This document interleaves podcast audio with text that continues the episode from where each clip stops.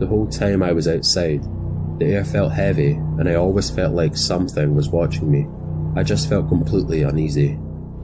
I quickly threw the covers back over my head and laid there frozen and shaking, thinking at any time this creature was going to attack me and possibly kill me. I was just covering myself up when I saw something cast a shadow against the window curtain. I can only describe it as a wolf head on a human body. Now, mind you, this was during the 80s, long before cell phones and social media.